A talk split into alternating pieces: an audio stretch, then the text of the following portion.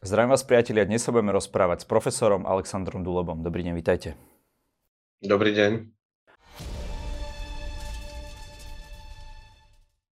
Pán Duleba, aký je momentálne stav bojov na Ukrajine po tých dvoch mesiacoch? Prešli sme do druhej fáze? Ja hovorím, že do štvrtej, pretože to nie je druhá fáza, podľa mňa je to štvrtá fáza. Prvé fázy to bol boj o Kiev, a tretia, štvrtá, tretia príprava, bola príprava na boj o Donbass a tretia, štvrtá fáza boj o Donbass. Ja delím tu, teda to obdobie boja, bojov o Kiev na dve fázy. To bola snaha o Blitzkrieg, prvý týždeň.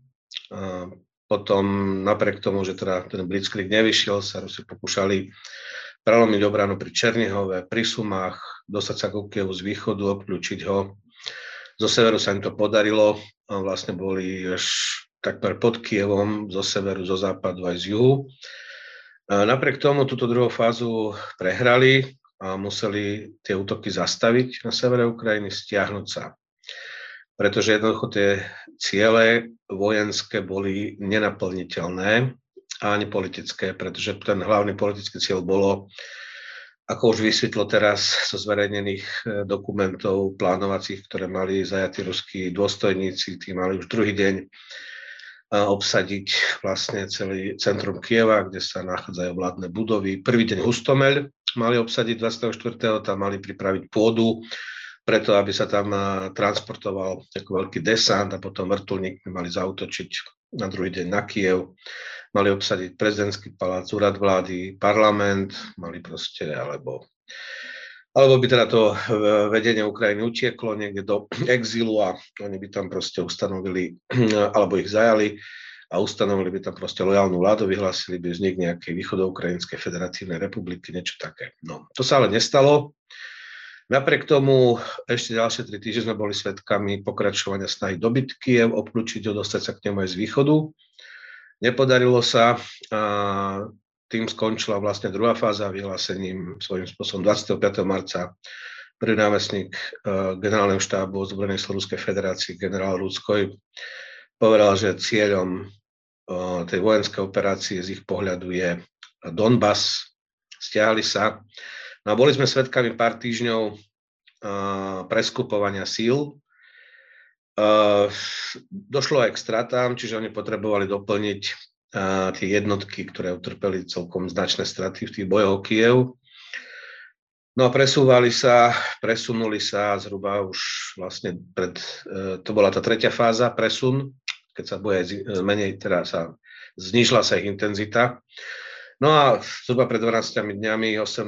apríla, začala e, bitka o Donbass. A fronta sa skrátila z 1800 kilometrov na 500 kilometrov. Rusi skoncentrovali všetko, čo mohli skoncentrolovať a stále ten proces prebieha na to, aby jednoducho zničili zhruba 70 tisícové zoskupenie ukrajinských vojsk, ktoré chráni tú starú líniu rozhraničenia, kde vybudovali od roku 2014 za 8 rokov niekoľko línií obrany a tam sa Ruskom vlastne nejak nepodarilo význa, teda zaznamenať nejaký, nejaký významnejší úspech. No a teraz vlastne sa snažia, snažia sa preraziť pod Charkovom pri Izume. A pred dvoma dňami tam údajne osobne už prišiel veliť tej operácii náčelník generálneho štábu ozbrojenej Slovenskej federácie generál Gerasimov. A snažia sa z juhu, zhruba jak je Mariupol, ale postupovať smerom na sever, smerom na Záporožie a Dnepr jednoducho obklúčiť tie jednotky ukrajinské, ktoré bránia tú líniu e, obrany. Ale prečo? Pretože vlastne takým politickým cieľom tej druhej fázy z ruskej strany je podľa všetkého to, čo Putin povedal, že uznáva tie, tie tzv. ľudové republiky v ich administratívnych hraniciach. To znamená, oni musia zničiť tie bráňace sa ukrajinské jednotky, tam obklúčiť ich, aby vedeli vlastne dosiahnuť, obsadiť všetky Luganskú aj Duneckú oblasť v ich administratívnych hraniciach. No a udržať si samozrejme kontrolu nad tým pásom, koridorom, ktorý spája teda bývalé separatistické republiky s Krymom až k Dnepru, to znamená, že tam si otvorili vodu na Krym, čo bolo tiež ako jeden z kľúčových takých cieľov. Tam sa to ale zastavilo viac menej. Jediné veľké mesto, ktoré za už viac ako dva mesiace tej vojny dobili je Cherson. Ani jedno iné väčšie mesto nedobili. Snažia sa stále ešte dobiť Charkov. Čiže tá fronta dneska je od Charkona Charkova po Cherson. Na sú podľa všetkého rezignovali, aj potom, čo im Ukrajinci zostrelili, teda zničili krížnik Moskva, lebo ten krížnik Moskva to bolo niečo ako teda vlajková loď, ale jej hlavná úloha bola chrániť všetky tie iné lode Černomorskej flotily. To je niečo ako na suši systém S-300, teda protizdušnej obrany, tak tá loď plnila takúto úlohu strechy nad Černomorskou flotilou. Čiže teraz nemajú strechu nad touto flotilou. Museli lode stiahnuť do väčšej vzdialenosti ako 200 km od pobrežia, pretože a jednoducho im hrozí, že im budú zostreľovať ďalšie lode Ukrajinci. No a plus je tam, celé pobrežie je zaminované, aj voda, aj, aj, aj pobrežie teda suš. Čiže vylodiť sa tam alebo urobiť tam výsadok, to je čistá samovražda. Preto sa snažili cez Chersona postupovať na Mikolájev a tam stále sa snažia ešte preraziť smerom na Mikolájev a vlastne dostať sa potom zo severu, to znamená až k, k podnesterskej tej tzv. nezávislej republike a potom zo severu ísť dole na Odesu. Ale pri Mikolajeve boli zastavené ešte už viac, ešte počas, počas druhej fázy a odtedy sa im tam nepodarilo dosiahnuť žiadny významnejší úspech. Takže taký je zhruba stav. Napriek tomu teda, že už 12. deň proste Rusi útočia, zintenzívnili bombardovanie všetkých tých obranných línií Ukrajincov na Donbase. Zatiaľ zaznamenali jediné a, také úspechy, menšie, obsadili niekoľko obcí pri Izume, čiže tam to trošku rozšírili. Ale tam sa boje proste, každá obec je pomaly ako nejaká pevnosť a stojí to obrovské straty, ako celý ten postup. Čiže uvidíme, ako to bude pokračovať ďalej. Zdá sa, že tá koncentrácia, to, čo boli schopní sústrediť na túto vojnu, na ten prelom pri Iziume a potom, uh, lebo tam bojujú, tam sa snažia postúpiť, dostať sa za chrba tých ukrajinských jednotiek. Nie sme svedkami takých intenzívnych bojov z juhu, to znamená smer Mariupol hore, aby sa tie jednotky stretli. Tam len bombardujú väčšinou. Pokúšali sa obsadzovať nejaké obce, ale to im moc nešlo, tak tam hlavne bombardujú ale reálny postup nejaký sa snažia zo severu spod Charkova, z oblasti Iziumu. No, ale zase na druhej strane pri Charkove stratili pár obcí. Čiže za to, že, e, vzhľadom na to, že to trvá už 12. deň, e, oni si pripravili niečo ako taký stály tlak, čiže ten tlak bude trvať minimálne niekoľko týždňov, keď budú stále proste tlačiť, tlačiť, tlačiť, to znamená bombardovať ukrajinské pozície, nasadzovať tam jednotky, snažiť sa prelomiť tú obranu. A zdá sa, že na toto budú mať, teda sústredili dostatok síl.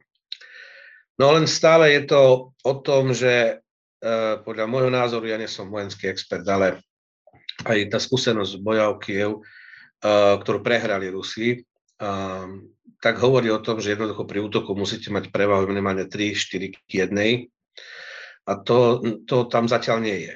Pretože vlastne podľa spravodajských informácií, teda nielen z ukrajinskej strany, ale z britskej rozviedky, to, čo ministerstvo obrany Britské, Veľkej Británie pravidelne a publikuje svoj monitoring toho, tak majú tam sústredených aj, aj Spojené štáty americké, takisto robia také nejaké analýzy a zverejňujú ich, tak majú tam nejakých 86 tých bojotaktických skupín, čo je zhruba 80, okolo 90 tisíc možno vojakov. Ukrajinci tam majú 70 tisíc.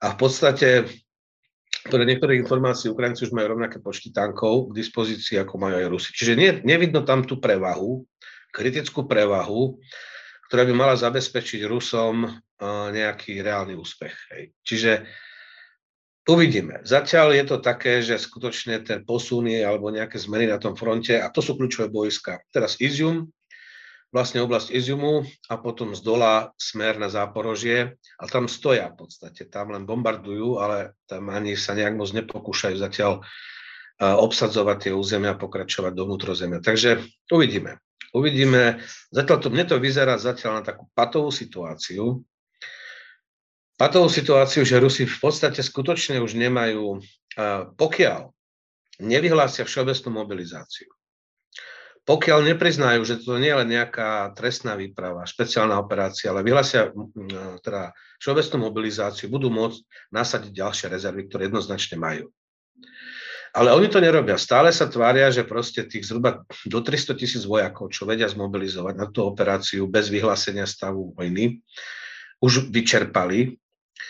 A jednoducho ten výsledok zatiaľ nie je ten, ktorý očakávali, pretože bitku o Kiev prehrali a v bitke o Donbass sa im zatiaľ veľmi nejak nedarí. No a Ukrajinci zase nemajú dostatok zbraní na to, aby ich jednoducho vedeli vytláčať. A pretože stále ako Rusi majú prevahu, hlavne vo vzduchu, takže oni sa bránia, stále sa bránia, hoci samozrejme sme svedkami nových správ. Myslím, že tá, to, čo sa, to, čo svet uvidel v Buči a v Borodianke, po tom, čo sa Rusi stiahli od Kieva, masové hroby a proste zverstva, ktoré pachali tí ruskí vojaci na silnom obyvateľstve, treba povedať, že to robili už pri ústupe. Keď už vedeli, že sa budú musieť stiahnuť, tak vtedy proste skutočne akože páchali zverstva. E, toto vyvolalo e, takú reakciu e, na západe, ktorý výsledkom vyústením bolo vlastne stretnutie ministrov obrany, obrany 40 krajín v Ramštajne pred pár dňami, kde 40 krajín sa rozhodlo, že jednoducho bude dodávať ťažké zbranie pre Ukrajinu. Čiže lenže osvojenie si týchto zbraní, to, aby ich Ukrajinci vedeli ovládať, to potrvá týždne a mesiace. Čiže zatiaľ to tak nebude vidno ako v tej bitke o ten Donbass, ale jednoducho uh, bude to ešte na, na dlhé týždne toto. Ako nevidím to tak, je to jednak patová situácia, teda to, čo tam, ako to prebieha momentálne tých posledných 12 dní, ale potom hlavne teda Ukrajina má tú perspektívu, že predsa len sa dočka tých ťažkých zbraní a proste posilní sa aj vojenská, obr- teda obranná kapacita, ale aj útočná kapacita. Viete, to je ten smiešný ten argument, ktorý Putin hovoril, že to vlastne oni, tá operácia bola prevencia ukrajinského útoku na Rusku. Tí Ukrajinci nemajú doteraz útočné zbrania, oni v podstate jednoducho sa bránia. Až teraz vlastne po tom, čo tých 40 krajín sa rozhodlo, že im ide reálne pomôcť, tak dostanú aj útočné zbranie. A to je proste celý ten výmysel, ktorý ruská verejnosť verí Putinovi, že to bola preventívny útok kvôli tomu, aby bola eliminovaná kapacita útočná Ukrajiny, čo je proste úplný nezmysel. Oni doteraz tie útočné zbranie ako nemajú. No, e, môže to mať teoreticky tri scenáre. Prvý scenár je, e, Rusi to prerazia, obsadia tie administratívne hranice, čiže budú úspešní, teoreticky nevieme. Hoci to zatiaľ tak vôbec nevyzerá, ale nikto nevie. Čo sa môže stať, čo to bude znamenať, Putin môže povedať, tak cieľe sme splnili, 9. mája bude oslava víťazstva druhej svetovej vojny a samozrejme aj víťazstva ruských zbraní ako v Ukrajine. To bude ale pre domácu publiku. No ale to neznamená, že to Ukrajinci budú akceptovať. Tým skôr, že dva faktory vedia, že proste budú, dostanú ďalšie zbranie a budú môcť tých Rusov proste vytlačať. To je jeden faktor vojenský. A druhý sú sankcie. Pretože tie sankcie budú dopadať na Rusko oveľa ťaživejšie, doľahnú vlastne o niekoľko mesiacov, hlavne teda v júni a v lete.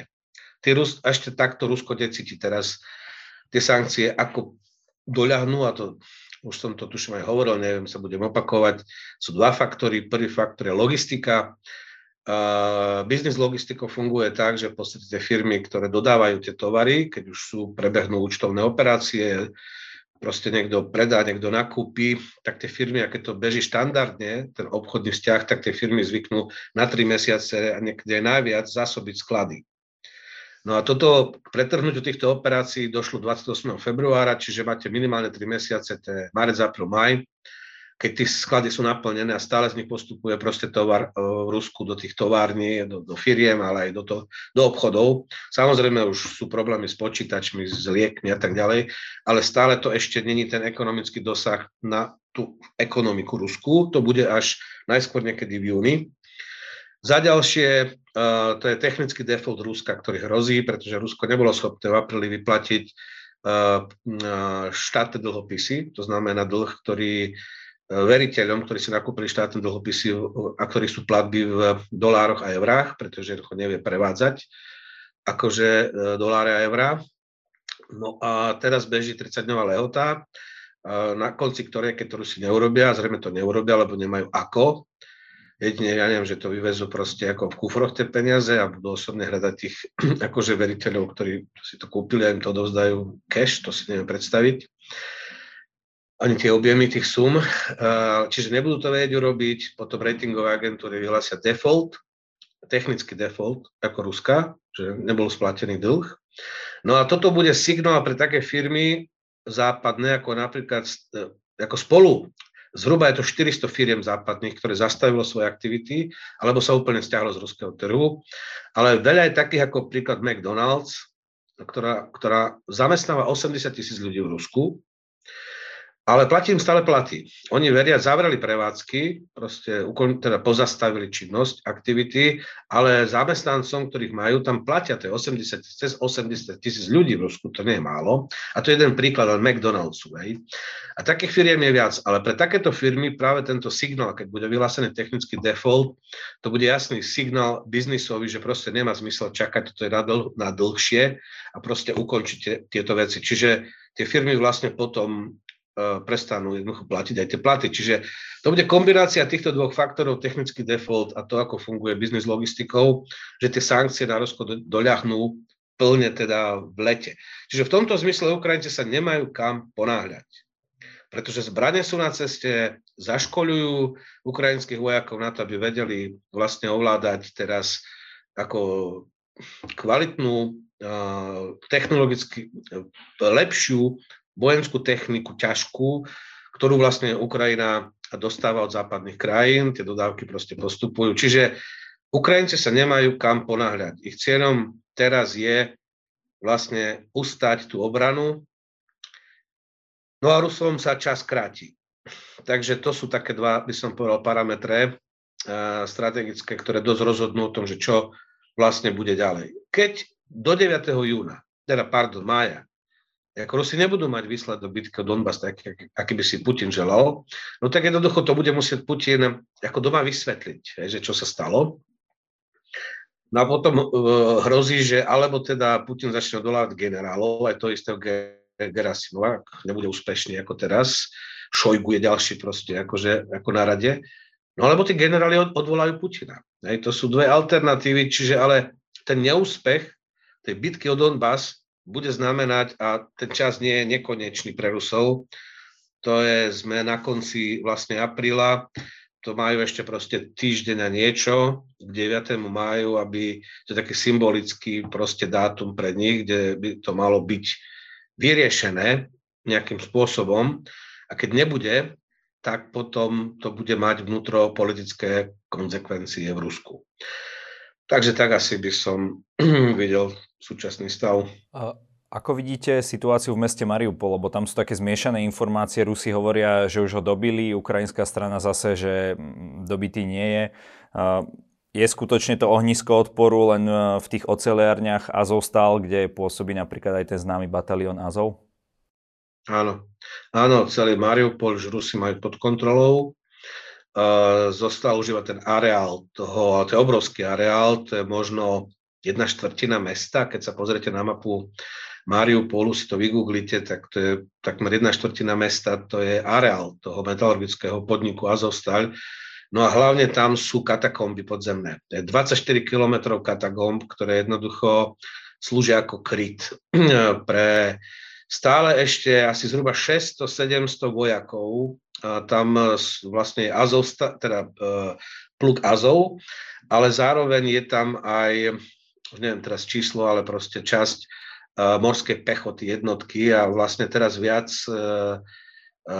dneska, myslím, alebo včera večer, veliteľ tej jednotky, Volinský, sa obrátil k ruskému, teda k tureckému prezidentovi Erdoganovi s prozbou, aby ich exitovali Turci. Uh, pretože okrem tých zhruba 600-700 vojakov, ktorí tam stále sú v tých katakombách, tak je tam ešte stále niekoľko sto civilov, medzi nimi aj deti. Je tam aj die, dieťa, ktoré má 4 mesiace. A prosil teda, to bola žiadosť, Ukrajinci to nevedia riešiť, ich to veľmi mrzí, ale jednoducho nevedia pomôcť, pretože um, nevedia vojensky proste pomôcť, ako Mariupolu, keďže Rusi kontrolujú e, celé to pobrežie, a to je vzdialenosť cez 140 kilometrov od Mariupolu ako severne, čiže Ukrajinci tam nevedia dostať, tak je tu prozba vlastne Turecko, ktoré je černomorskou krajinou, má špecifické vzťahy s Ruskom aj s Ukrajinou. Je to jediná možno krajina, ktorá je schopná vlastne tých ľudí z tam vyviesť a, do Turecka. Povedzte nám ešte trošku viac o tom batalióne Azov. Je to skutočne nejaký fašistický pluk, ako o ňom sa dozvedáme aj tu od niektorých ľudí na Slovensku? Alebo je to nejaká regulárna jednotka?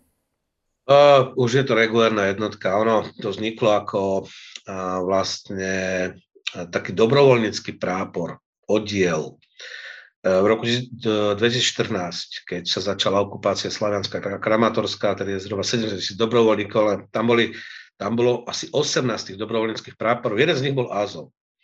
Áno, boli tam eh, vlastne jeho základom, eh, boli takí národne orientovaní ľudia, ťažko hovoriť, viete, že o fašistoch. Proste ukrajinskí nacionalisti, tak ako máme slovenských nacionalistov, a každá krajina má svojich nacionalistov, Rusko má svojich nacionalistov, Ukrajinci takisto majú svojich nacionalistov, ktorí vedia nejakým ideálom, ideám a podobne.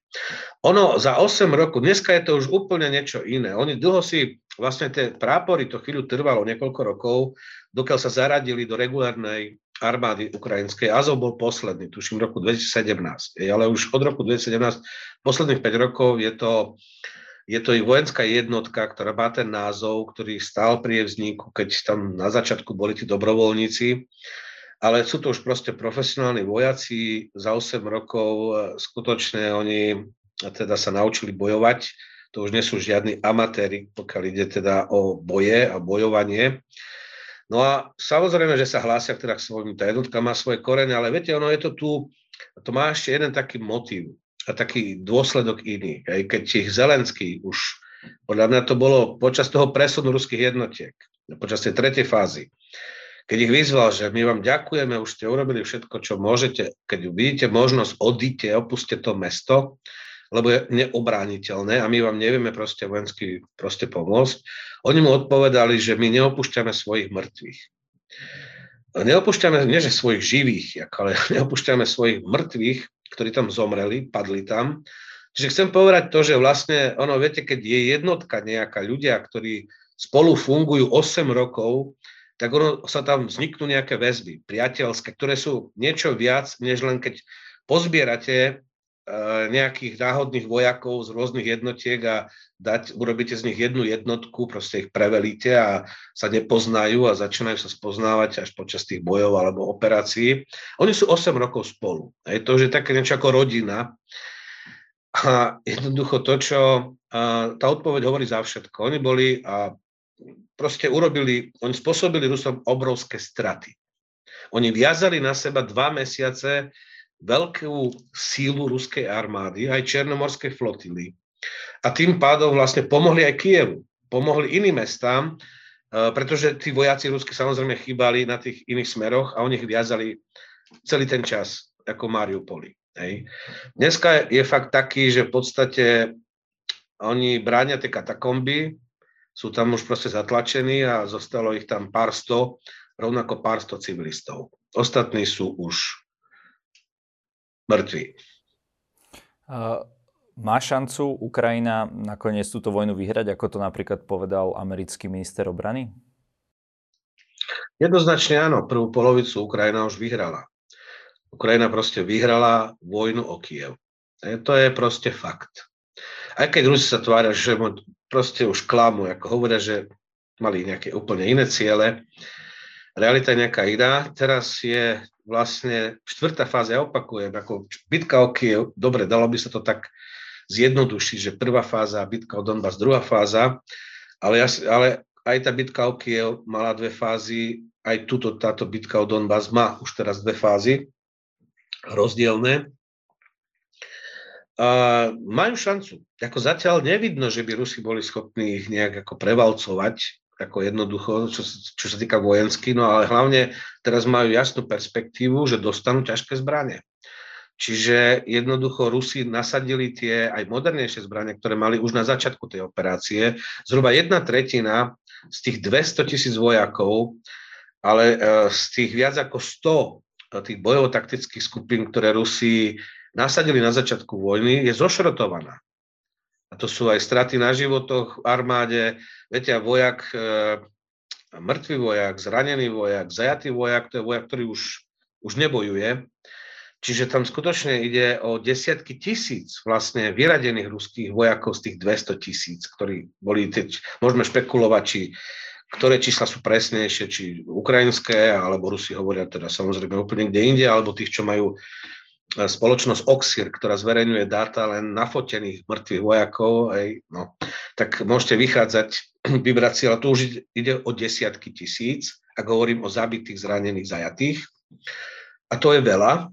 A technika takisto, veď už sa blížime k počtu tisíc zničených uh, ruských tankov. Ako to je obrovský počet. To je, teraz je to nejaký cez 900 nejakých, čo sú nafotené čo Oxir má, tak sú nafotených je cez 700. Hej. Ukrajinci hovoria, že už vlastne zničili 980, som si pozeral ráno, ako tieto, čiže niekde tamto sú obrovské ako straty lietadla, ako bojové lietadla, cez 150. Hej, a to sú jedno lietadlo skutočne stojí od nejakých 10 až do 60 miliónov eur a to sú proste obrovské, obrovské straty, vrtulníky takisto a podobne, už nehovorím o BVPčkách a, a tak ďalej. Čiže to sú reálne straty, ktoré Rusi majú. Čiže vlastne aj vidíme to aj to, čo nasadili teraz na Donbase. Oni ich proste stiahli zo severu, to, čo sa dalo stiahnuť, ale treba si uvedomiť, že tie jednotky sú dosť demoralizované, pretože v podstate jednoducho oni, oni prehrali tú prvú fázu tej, tej vojny, ich stiahli teraz na tú druhú fázu nižšie, znovu ich nasadzujú, ale jednoducho tam, e, ale znovu je ich tam nejakých možno 100 tisíc teraz nasadených. Hej? 100 tisíc. Tak proste to je, stále sa zdá, že to je málo.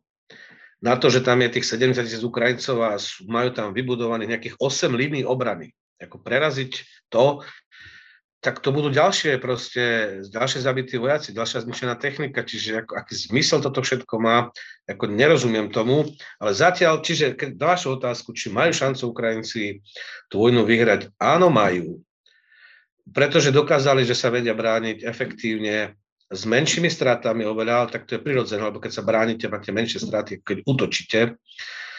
No a plus vedia, že im prichádza technika vojenská, ale hovorím, to ešte potrvá od toho rozhodnutia Ramštajne možno pár týždňov, ako niektorá technika ide rovno, Poliaci im poslali cez 200 tankov teraz, e, ktoré vedia proste obsluhovať. Ale prichádza nejaká nová technika, kde sa musia ešte zacvičiť. Čiže to potrvá pár dní, pár týždňov, ale vedia, že, posil, že budú silnejší a silnejší. Otázne je, čo Rusi ešte budú vyťahovať zo strategických zásob, keď majú uložené tanky, či budú či majú dosť tých modernizovaných, modernejších typov tých zbraní, ktoré ukázali na začiatku toho konfliktu, lebo zdá sa, že tiež nemajú bezbrehé, bezbrehé možnosti. Takže uvidíme. No. A plus sankcie. Hovorím, čas hra pre Ukrajinu, takže áno, ja by som povedal, že majú šancu vyhrať. Ale čo to znamená tá výhra? Znamená to, že vytlačia Rusov do stavu spred 24. februára. To bude ukrajinská výhra. Pred, mhm. to znamená, že otázka Krymu alebo Donecka, Donbasu, hej, to je proste vec, ktorá momentálne uh, by podľa všetkého znamenala, že Putin vyhlási tú vojnu, to znamená, že bude nútený jednoducho vyhlásiť všeobecnú mobilizáciu a nasadiť ako ďalšie, e, ďalšie, ďalšie zdroje. Čiže ak by sa toto malo ukončiť ako realisticky, to znamená, že Ukrajinci vytlačia Rusov zo svojho územia a obnovia status, ktorý mali, čo týka kontroly území 23. februára. Putin sa rozhodol e, niektorým štátom vypnúť plyn, konkrétne Polsku a Bulharsku. Je to nejaký jeho pocit e, rozrušiť tú jednotu Európskej únie a v tomto zmysle? Nemyslím si. Ono, proste Poliaci, Bulhári odmietli platiť, lebo už mali čas, aby zaplatili tie faktúry na dodávky plynu a, odmi- a ne, ne, nezaplatili to podľa tej schémy, ktorú navrhli Rusi. Takže Rusi akože im odpojili. Len treba si uvedomiť to, že aj Polsko, aj Bulharsko nie sú krajiny, ktoré nejak významne závisia od dodávok zemného plynu. Poliaci dlhé roky budovali, investovali do toho, aby neboli závislí a to ovocie e, sa naplní vlastne v septembri tohto roku, keď začne fungovať Baltic Pipe, a to je vlastne nový plynovod, ktorý privezie do Polska plyn z Norska. Je to veľmi zaujímavá informácia aj pre nás, pre Slovensko, pretože v podstate síce jeho kapacita je prispôsobená polským potrebám, ale ona sa dá zvýšiť, ak sa zvýšia kompresorové kapacity. To znamená, že v podstate, keď už je nejaká rúra plynovodná postavená, potom skutočne je nejaký priestor na zvýšenie e, objemu prepravy tým, že sa zvýšia kompresorové kapacity. A to nie je až taká nejaká dramatická investícia, aby sa dal urobiť. Čiže my môžeme z toho takisto, je to veľmi dobrá správa pre Slovensko, Čiže Poliaci nebudú... Situácia je momentálne taká, že v podstate všetky vlastne členské krajiny Európskej únie, ktoré odoberajú plyn z Ruska, majú zhruba do zimy dosť plynu. Všetci máme dosť plynu. Čiže momentálne to, že Rusi zastavia dodávky teraz v nejakej krajine, neznamená nejakú katastrofu.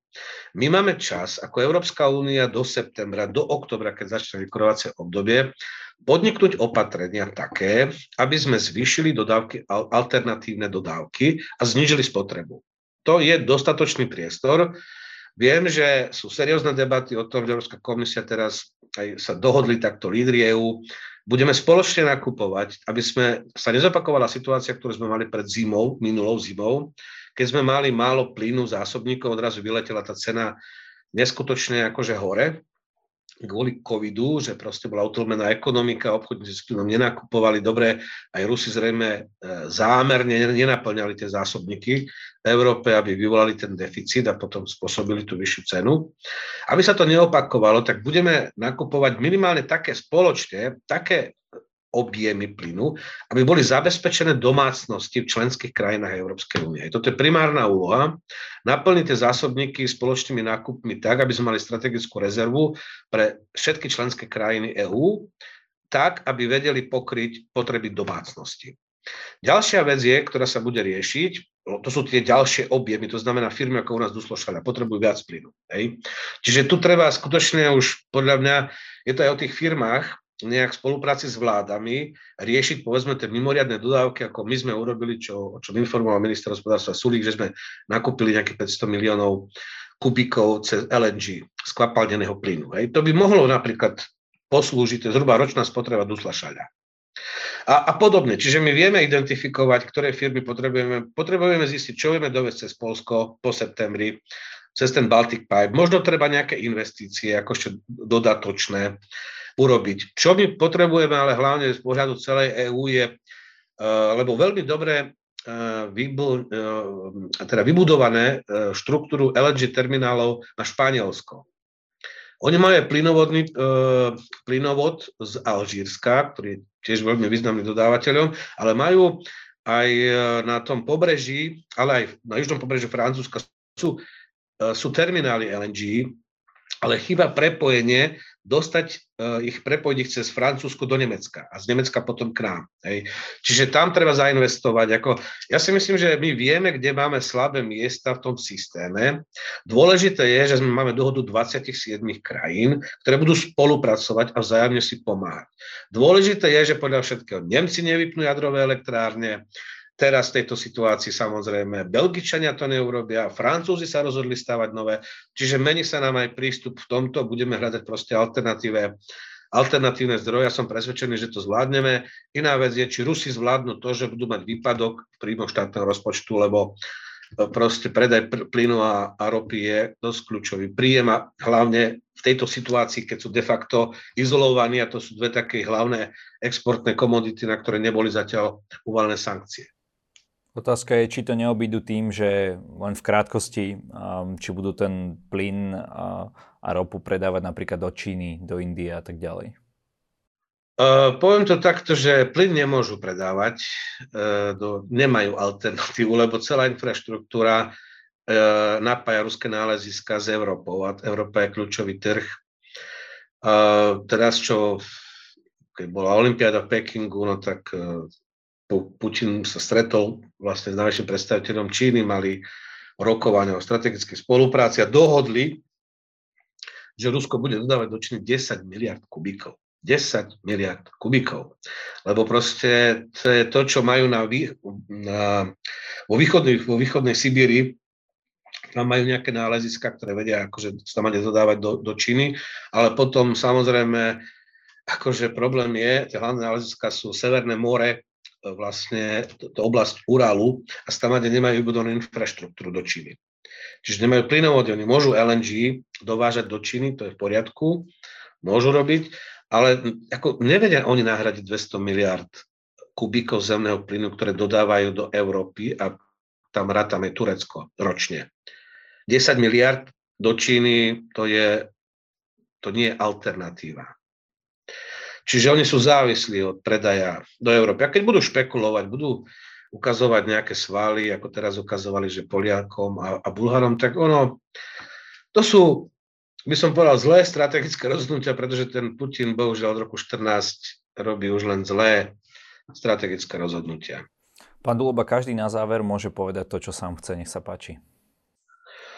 Tak uh, želajme si mier a bezpečie, to je cena, ktorá jednoducho, to je základ toho, aby sme mohli normálne žiť. Ale to niečo stojí. A v podstate v tej vojne, ktorá sa deje na východ od našich hraníc, ide o to, aké Európe budeme žiť. Ak vyhrá Rusko, teoreticky, vráti nás to do 60. rokov pred karibskú krízu, kde bude stále hroziť veľký konflikt. Bude to znamenať niekoľkonásobné navýšenie akože vojenských, militarizáciu Európy. My nepotrebujeme militarizáciu Európy a preto my potrebujeme podporiť Ukrajinu. Pretože ukrajinské víťazstvo, schopnosť ubrániť sa, bude, ale samozrejme musíme tú Ukrajinu jednoducho vtiahnuť do európskeho projektu. My ich potrebujeme mať ukotvených v našom systéme, pretože inak my nestabilizujeme uh, ten, tú východnú Európu. Čiže uh, v tomto zmysle hovorím, že verme, že tá vojna skončí tak, že budeme žiť v bezpečnejšej Európe. To želám všetkým. Ďakujem za rozhovor. Ďakujem za pozvanie.